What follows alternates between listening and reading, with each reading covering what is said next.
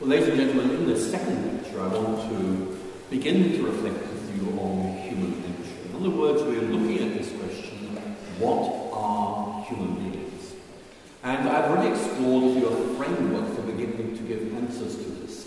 We can give multiple perspectives, we can explore multiple levels, we can tell lots of different stories. But the question of the identity of human nature is something that stands at the heart of our culture. And so in this lecture, what I want to do is begin to look at some cultural understandings of human nature and begin to ask how reliable these are. And obviously I'll be focusing on the scientifically reduced understandings of human nature and try and show that we need a richer understanding of human nature. Then I'll move on and begin to look at some theological elements that we might wish to introduce. And I'll look again, relatively briefly I'm afraid, at the ideas of being made in the image of God and the idea of sin. And then we'll reflect on how we might be able to use these in engaging contemporary society. So the fundamental point I want to make is that this question of what are we, who are we, is of enormous importance. And we do stand at a cultural moment where scientifically reduced accounts are very often given media prominence. You are nothing but a collection of atoms and molecules. And what I want to suggest that we need to do is develop a theologically rich but scientifically engaged response to the question of human nature, which is able to show that these scientific deliberations are part of a bigger picture, but are inadequate on their own. I want to encourage you here, it's quite easy to show that this is the case. But the bigger challenge, I guess, is to show that the theological account of human nature we want to offer not simply helps us to make sense of human nature, but also allows us to be able to engage with our culture. So let me give you a quote from a British author who is not well known. This is William Hazlitt. William Hazlitt was a 19th century essayist who occasionally wrote some quite good things. And one of the points he makes is this. Man, he writes, is the only animal that laughs and weeps, for he is the only animal that is struck, impressed, with the difference between what things are and what they ought to be. And Hazlitt's point is that very often we feel this utter sense of despair because we look at the world and say it could be so much better.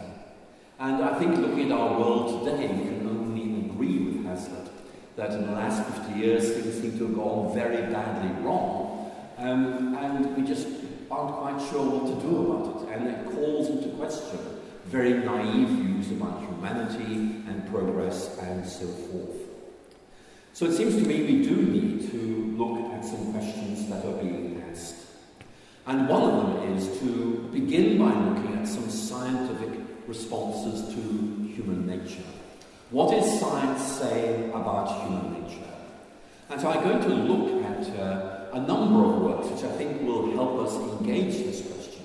I'm going to begin by looking at Richard Dawkins' book, The Selfish Gene, published in 1977. Why am I looking at this book? Well, first of all, it's had a very big impact. Secondly, it's a book that I read myself when I was studying molecular biophysics at Oxford University. That was my doctoral research, and Dawkins' book came out in the middle of that. But Dawkins' book, I think, is really very interesting.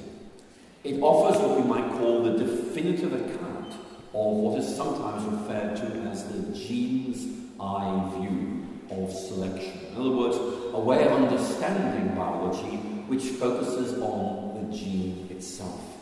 And certainly Dawkins, in his very good writing style, made this a very influential piece of work. For Dawkins, human beings, animals, vegetables, every living organism is fundamentally, and I quote, a survival machine programmed to propagate the digital database that did the programming. In other words, DNA. Let me read to you that again. For Dawkins, human beings, like other animals and plants, are fundamentally, I quote, survival machines programmed to propagate the digital database that did that programming, in other words, DNA. And for Dawkins, that is the purpose of human life. We may think that we're here because we matter, but the real reason we're here is to transmit our DNA down the historical link. So, for example, Dawkins writes this. A monkey is a machine that preserves genes of trees. A fish is a machine that preserves genes in the water. There's even a small worm that preserves genes in German beer mats. And his point is that we are just like that. What is the point of humanity? Why are we here? Answer: to propagate and transmit our genes. It's a very reductionist answer. It has become, I think, quite an influential answer, but it is a very significant and unacceptable, I think, way of understanding things. For Dawkins, everything is determined by our DNA. We exist in order to allow our genes to transfer themselves to future generations. Again, I'm quoting here from Dawkins. These genes are in you and me. They created us, body and mind, and their preservation is the ultimate rationale for our existence. So if Dawkins is right, what does that tell us about human nature? Well, I think we can agree with Dawkins that we do indeed transmit our genetic information through reproduction. But that is simply one aspect of human nature. And it is an aspect which Dawkins is not simply elevating to the supreme position, but in effect saying there are no other functions worth talking about. Human beings are simply machines to enable the transmission of DNA. So I think you can see the pattern I've been describing in an earlier lecture. You take something that is unquestionably one aspect of human nature, and you in effect disregard everything else and say, this is the only thing that matters. Now, it gets newspaper headlines, but the point I want to emphasize is it is completely inadequate. It is only one part of the picture, and by being presented as if it were the only part of the picture, it is simply, not simply inadequate, but a serious distortion. For example, let's look at another situation. A biochemist might suggest that we are simply metabolic processing units. In other words, that we exist in order to metabolize, to convert energy from one form another in order that we might live. Now again, I think I have to say that we are all here because we are successful metabolic processing units. You know, if we didn't do this, we wouldn't be able to survive. But again, we see the same pattern. The elevation of one aspect of human functionality to the point at which it becomes a defining characteristic. And the point I want to emphasize is not simply that this is obviously a gross distortion. It's that it fails to help us answer this question, which is what is distinctive about human nature. Dawkins says that we, like worms and monkeys and every other living creatures, are genetic machines. But that is simply to, if you like, collapse the distinction between humanity and every other living creature. And it leaves us asking the question, well, is that all you can say? Surely there is more than can be said. I've talked a bit about genetic reductionism, and it might be good just to take this a little bit further. Let's look at the metaphysical reductionism that is so characteristic of these scientific accounts of reality, where in effect we are told that there is nothing to us other than our physical or chemical or biological functions. For example, Dawkins' notion of universal Darwinism blurs the distinction between science and metaphysics. Dawkins just argues that human identity is reduced to our genetic function. We just dance to the music of DNA, he tells us. Or again, we might think of that quote from Francis Crick, which I gave you in an earlier lecture. You, your joys and your sorrows, your memories and your ambitions, your sense of personal identity are in fact no more than the behaviour of a vast assembly of nerve cells and their associated molecules. And again, we find this emphasis on one aspect of human nature which is somehow assumed to be the only important thing that needs to be said. And of course, it fails to help us understand what is it that is distinct about human nature. Part of the picture is being presented as if it is the picture in its totality. So I think there are some things we need to say here. I'm going to mention, I think, two things that need to be said. And these are very easy to understand. I think you'll be able to translate them in your sermons and your speaking in a very easy way.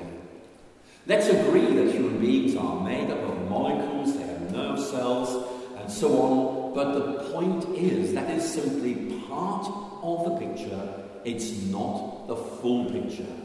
And the problems come when human identity and significance are reduced to one level of human functionality, and that is almost invariably because people want to advance their own ideological agendas. So let's look at two problems that are clearly important here.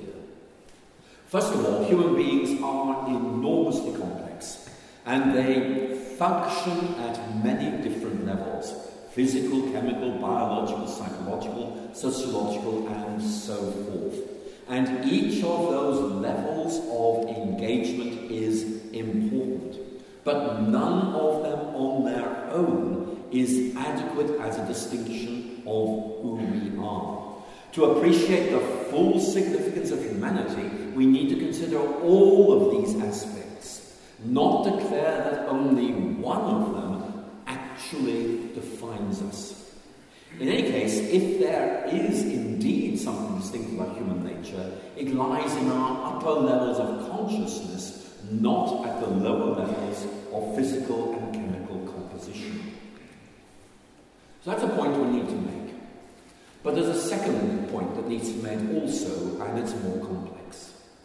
Science rightly uses reductionist approaches as one of several tools to study a system. If you take a complex system, you can break it down into its individual components. And you can study each of these components in isolation. But here's the point I want to emphasize.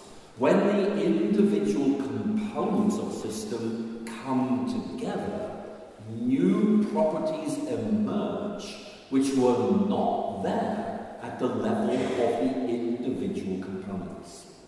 This is called emergence, and is a leading theme in contemporary science. The realization that when you bring elements together to form a system, the system develops a life of its own, and things happen in the system that couldn't happen in the individual components. When you bring them together and they interact, things happen which are unpredictable and which, in effect, move us on in new directions. So I want to emphasize that this new interest in emergence is a very important way of critiquing these scientific forms of reductionism. Within a system, properties emerge at higher levels that were not present at lower levels. More importantly, these properties could not be predicted simply on the basis of a knowledge of the lower levels of the system. So what I mean is, knowing that human beings are made up of atoms and molecules tell us nothing about the remarkable capacity of human beings which emerge at the levels of thought and consciousness. So that's an important point. There's Francis Crick's quote which I gave you earlier, and the point I'm making is that is one aspect of human identity, but there is so much And almost invariably, when somebody focuses on something, they have an ideological agenda. There is some other point they want to make, and they reduce us to one aspect of science, usually to, in effect, show that that aspect of science is what really matters. So there are many things there, I think, that need to be said. Now, let me go back to Richard Dawkins. Let's ask again, what is distinctive about human nature? What makes us stand up? And to his credit, Dawkins does try to answer this question. He says, yes, like every other living being, we are simply vehicles programmed to reproduce our DNA. But towards the end of his book, The Selfish Gene, he begins to weaken on this point. He begins to say, actually, there is something that is distinctive about us. I'm going to tell you what he says. This is very interesting. He says that every other living system simply does what their genes tell them. They are unthinking robots. But we can defy the selfish genes of our birth. The point that Dawkins is making is that we are able to recognize the influence our genes have on us, and having recognized that, begin to subvert it or to openly challenge it. He argues that once we understand how these selfish genes predispose us towards certain patterns, behaviors, and beliefs, we can resist and subvert them. That's a very interesting line of argument. Dawkins, in effect, is saying that science helps us to realize how our genes have this deep impact on us. And Dawkins is very interesting on the whole idea of selfishness. Why are we selfish? Because we are pre-programmed to behave in this way. But if we realize that we are pre-programmed in this way, maybe we can resist this and start becoming better people by fighting against our genetic inheritance. Now, I'm sure you're wide awake, but I'm sure you can see immediately there are two very interesting points that emerge from what Dawkins is saying. Whether he's right or wrong, he gives us a very good angle of approach to some questions about human nature.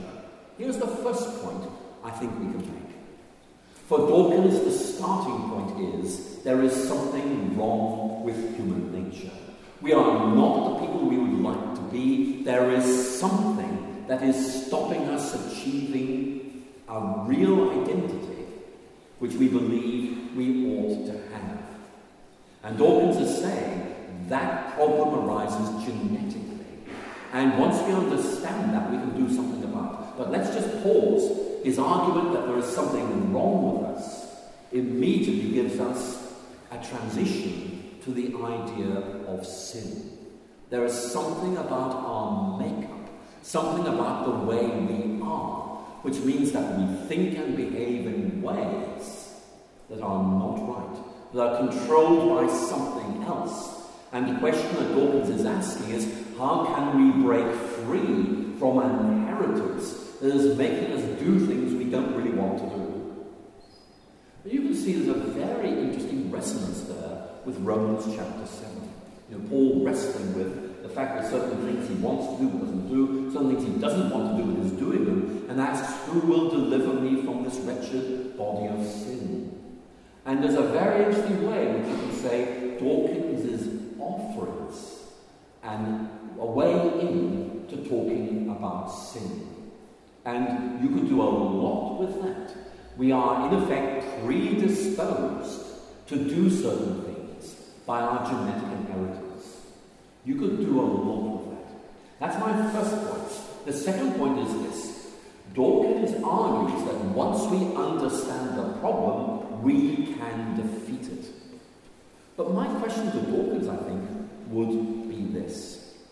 What happens if we are unable to break free from this genetic inheritance? Because Dawkins seems to say that's unproblematic. Once you realize the problem, you can resolve it. But what if we are so deeply trapped in the way things are that we just can't break free from it? We may realize that we are trapped in this pattern of selfish behavior, but actually we cannot break free from it. And it raises this classic question in Christian theology: are we able to break free from the bondage of sin ourselves, or do we need somebody else to do this for us? In other words, can we save ourselves, or do we need a saviour? Dawkins seems to think we can save ourselves, but there are other points in his writings where he's much more pessimistic about what we are able to do, and seems to think that even though we come to realize what causes our problems, we just can't break free from it. The Selfish Gene is a very optimistic book in terms of the capacity of human nature to do these things, but I think others and the later Dawkins would want to just be a little bit careful about that suggestion. I'd like to make one more point about genetic reductionism. In the media, very often there's a kind of reductionism which goes like this. Human beings share 50% of their DNA with a banana.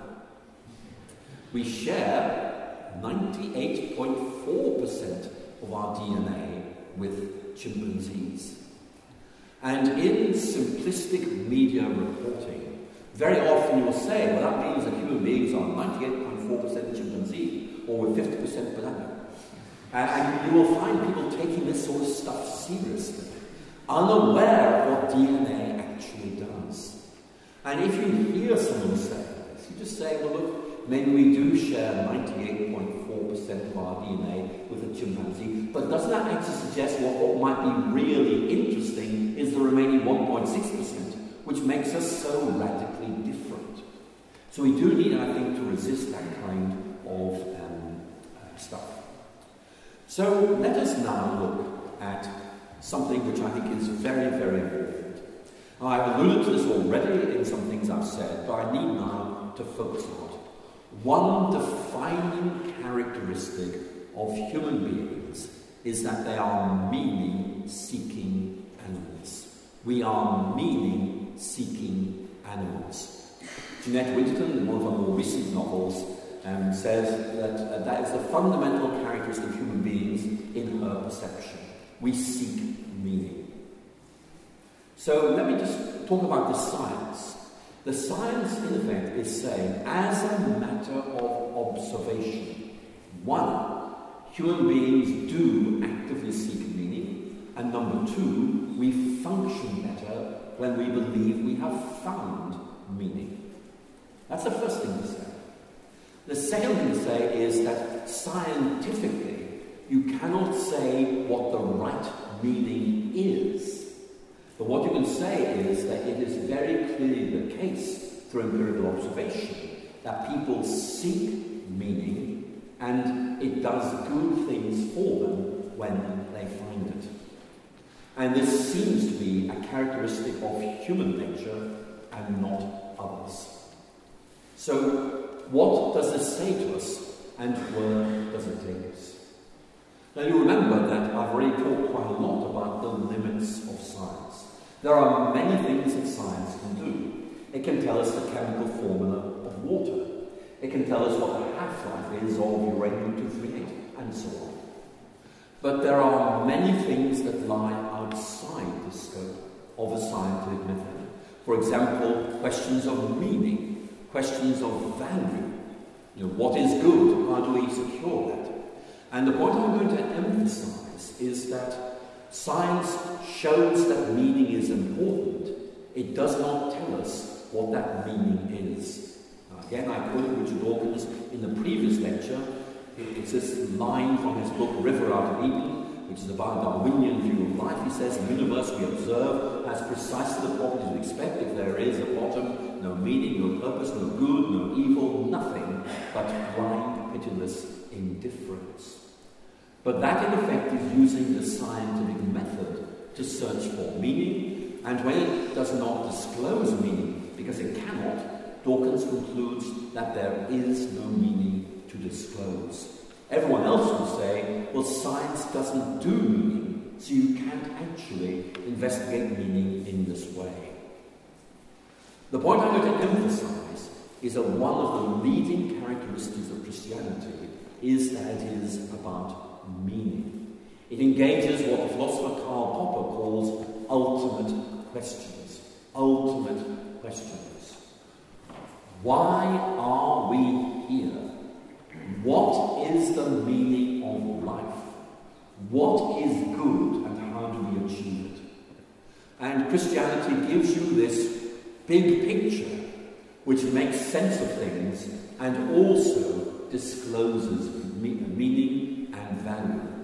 And I'll talk more about this in the next lecture, but it's a very important point, I think, to make. That part of the distinctive way of thinking you find in Christianity is a pattern of rationality. You might use biblical language, for example, the mind of Christ, or you might think of Paul in Romans chapter 12, talking about not being conformed to the world, but being transformed through the renewal of our minds. And that's a very interesting idea, that part of the renewal, which is part of the gospel transformation, is a new way of thinking, a new way of seeing things, so that we value and so on in a different way. That's a very important point. Let me tell you a story which I show you is absolutely true, because it will help you see how understanding what something really is utterly changes your attitude towards it. The best point I'm making is Christianity gives you a framework or a lens which lets you see things in a new way, which is the way they really are. And as a result, it changes the way you behave towards things. I once had to go and give a lecture at a place called Canford School in the English county of Dorset. And it's a very nice school, and it began in the 1920s when the school trustees bought an old Victorian house, very big house, owned by an Assyriologist called Sir Henry Layard. And they turned this old house into the school. The man that died, he had no living relatives, so in effect his trustees sold the property and everything in it to the school. In the house, there were a few stone slabs. Bits of stone, about 2 meters by 3 meters. And they had some sort of carving. And the school didn't know what to do with it, so they used it to prop open doors, they used it to support the school's dartboard, and in the 1960s and 70s it was used as a school pizza cutter. In 1992, an American professor who was studying Sir Henry Layard came to the school because he wanted to get a sense of what the man's house had looked like for a biography he was writing. And he saw piece of stone. He went straight to the British Museum in London, he came straight back, and he told the astonished school community that this was a genuine artefact from 9th century BC Assyria, which Layard had obviously brought home with him and just left lying around the house. And it was sold at auction in the following year for $12 million. Now, it's a nice story, especially for the school, of course. But do you see the point I'm trying to make? Did the stone change?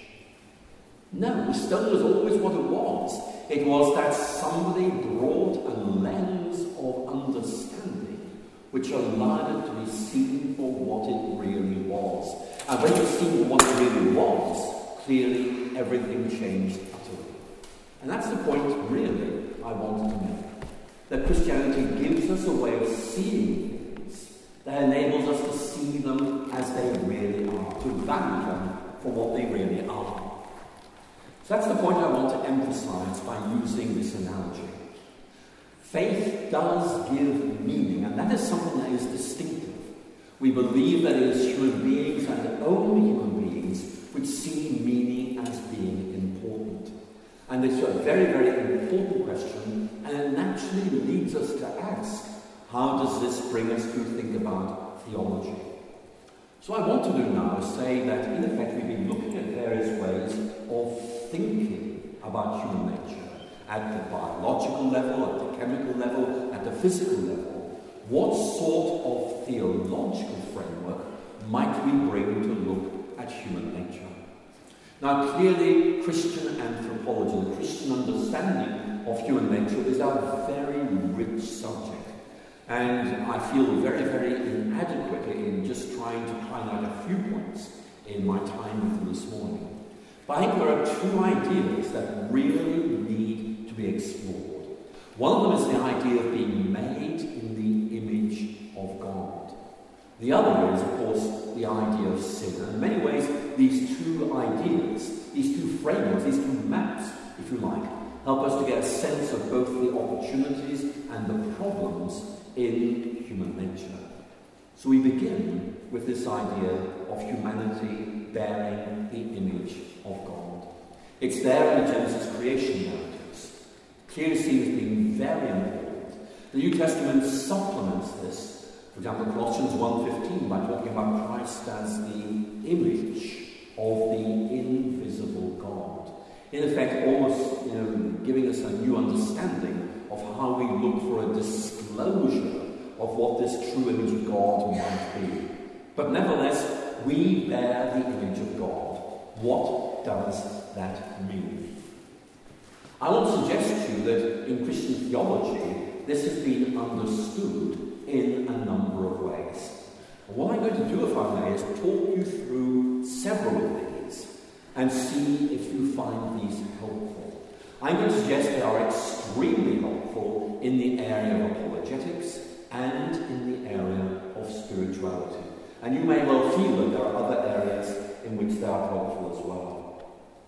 So what does it mean to bear the image of God? Here's one answer from a writer who you may not think of as being a theologian. This is J.R. Tolkien. And he's talking about why human beings tell stories and what the hidden factors are which shape the stories we tell. And one of the points that Tolkien makes is that there is a grand narrative which is the Christian faith. And actually that the stories that human beings tell are very often reflections or refractions or distortions of that true story. Here's what he says. Fantasy remains a human right. The word fantasy is usually to refer to fantasy literatures like the Lord of the Rings or the Chronicles of Narnia. We make in our measure and in our derivative mode because we are made, not only made, but made in the image and likeness of the Creator. And so Tolkien's argument is that we tell stories because, in effect, God has implanted an imaginative template in our minds. Now, some of you will say, this seems a rather extravagant idea, but you find a very similar idea in C.S. Lewis. And both of them would argue that we are able to tell stories which point towards the greater story of God. In other words, that the narratives that we develop can, in effect, become pointers to the meta-narrative of the Christian faith. Now, interestingly, C.S. Lewis saw Narnia as a retelling of the Christian story.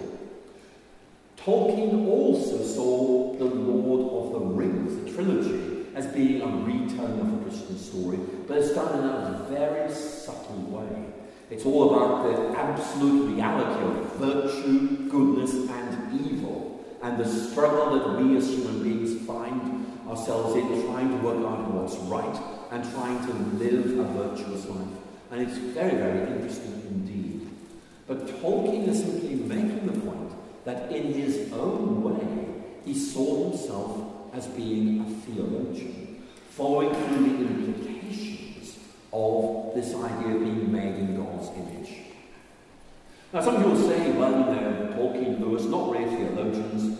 What are the other options we have? Well, let's look at another. This is the idea you find in Augustine and in Pascal. And it's the idea that the image of God is in effect a relational notion. Okay, a relational notion.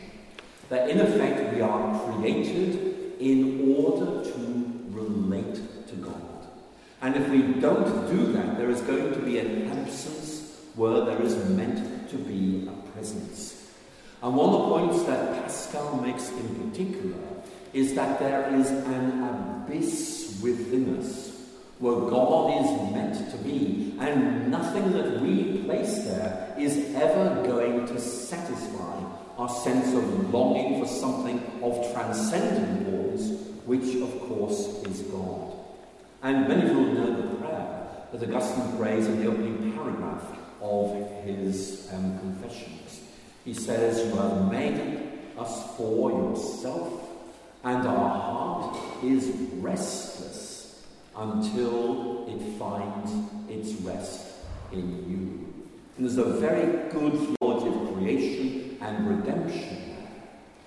Now, you can see immediately that if Augustine and Pascal are right, there are extremely important apologetic and spiritual lines of thought that you can develop. For example, Pascal himself develops this line of argument. See if it makes sense to you. We experience a sense of longing, and nothing that is finite or created seems to be able to satisfy it, except briefly. And it leaves us wondering whether there is something or someone who we might find who would actually satisfy this deep hunger and thirst that lies within us. And for Pascal, God is the one who satisfies this deep longing within human nature by his richness and grace. Pascal's very clear, he's not inventing this need or longing. He's saying he brings a theological interpretation to human nature, and as a result sees this in what he observes. I want to suggest that apologetically, that gives us openings. You can talk about the sense that so many people have of there being, nothing that seems to satisfy. Is there anything that is really going to bring me peace and satisfaction? And you can talk about Christ as the bread of life. Christ will use the image of John 4 as the well of living water, in effect within you, which satisfies your deepest quests. And spiritually, you can see how it opens up very important lines of reflection. Not simply God as an explanatory principle of the world, although I think that's important. But the Christian gospel is about more than making sense of things. It's also about achieving personal fulfillment through our relationship with God. The third aspect of being made in the image of God is the idea of human rationality in some way reflecting divine rationality. And here's Augustine talking about this idea in his book, De Trinitate, on the Trinity. He writes, "The image of the Creator is to be found in the rational or intellectual soul of humanity. The human soul has been created according to the image of God in order that they use reason and intellect in order to apprehend and behold God." And one of the points that Augustine is making is that our reason looks at the world around us and says, this seems to point beyond itself. How can we argue from what we see to what we do not see and yet know to be there? Augustine isn't arguing that this means that we prove God's existence or anything like that. It's much more a suspicion in our minds that there is more to things, which makes us open to the possibility of God. So when God discloses himself, we begin to recognize what this is like. And those of you who've read C.S. Lewis's autobiography, Surprised by Joy, will probably recognize the approach that Augustine develops in Lewis's own writings. So there are here, I think, some very interesting approaches. What I want to do now is just move on and look at the final part of my elements of discussion, which is the idea of sin. Our culture does not like the idea of sin. And one of the things I want to say to you is that very often you're going to need to translate that idea of sin. And what it would say is, look, Christians talk about human beings being sinful. What we mean by that is that there's something intrinsically wrong with us. We're messed up, we're wounded, we're branded, we're damaged, we're broken, we are unable to heal ourselves, and so we wonder, is there anyone or anything who is able to bring us to the wholeness that we believe we are created to be? And I think that we are now in a much better place to talk about sin than we might have been, say, 40 or 50 years ago. I'm getting old, but I remember the spirit of optimism there was back in the 1960s. And everyone felt things were getting better, that there was a wonderful future ahead of us, and just going to be so great.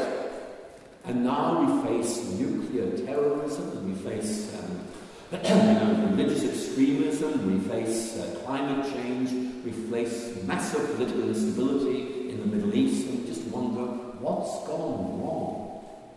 And actually, maybe part of the answer is that what's gone wrong is simply that we are human beings who are innately inclined to do foolish things. I think this is a very opportune moment to rediscover the whole idea of sin. And there are many examples I can give. Let me just give you, if I may, one example which seems to me to be particularly apposite as we bring this lecture to a close. And it's this. We very often see that there are things about human nature which puzzle us and worry us. And one of them is that very often we do things we believe to be good, and they simply end up making things really, really bad. And the example I'm going to give, if I may, is the problems that the United Nations has had with its peacekeeping forces. Because, as you all know, there's now a massive amount of literature published which shows that UN peacekeeping forces have actually been involved in the rape and oppression of women in the countries where they're meant to have been sustaining peace. And Ban Ki-moon talked about this as being a cancer at the heart of international peacekeeping. Well, if a theologian like Reinhold Niebuhr, a very powerful American exponent of sin, were here today, what he would say is, this is not a cancer at the heart of peacekeeping, it's a cancer at the heart of human nature, which just unfortunately affects everything we do. And we need to be realistic about this and ask, what can be done to limit the effect of sin and to do something about it? And Luther, of course, is very, very strong on this. And it seems to me that the time is right to begin to think about this. I'm going to end by making a quote from Alexander Solzhenitsyn. This is a quote from a lecture he gave at Harvard. It's a very interesting passage. It was not well received by some in his audience who felt it was saying something that was impossible to bear and impossible to hear. But I think many people feel this is a very significant thing he's saying. What he's saying is, whether we like it or not, we'll face up to the fact something is wrong with us. And we can't just blame somebody else and say, they are wrong and we are right. We are all contaminated in some way, and we need redemption. Let me read his words. If only it were all so simple. If only there were evil people somewhere insidiously committing evil deeds, and it were necessary only to separate them from the rest of us and destroy them. But the line dividing good and evil cuts through the heart of every human being, and who is willing to destroy a piece of his own heart. For me, we need to talk about sin more than we do, explain what we mean, how it helps us to have a realistic account of human nature. People are tired of the over-optimistic liberal optimism of previous generations. They want realism. And this is a very good time to begin to say, maybe Christianity gives a thoroughly realistic account of the human nature, which makes us realize our limitations and also what possible solutions may lie. It's a way of talking about redemption, but it's also a way of talking about social realism, which I think is something that very much needs to be on our agendas today. Much more, I would say, but we need, I think, just to wrap things up there. Thank you so much for listening.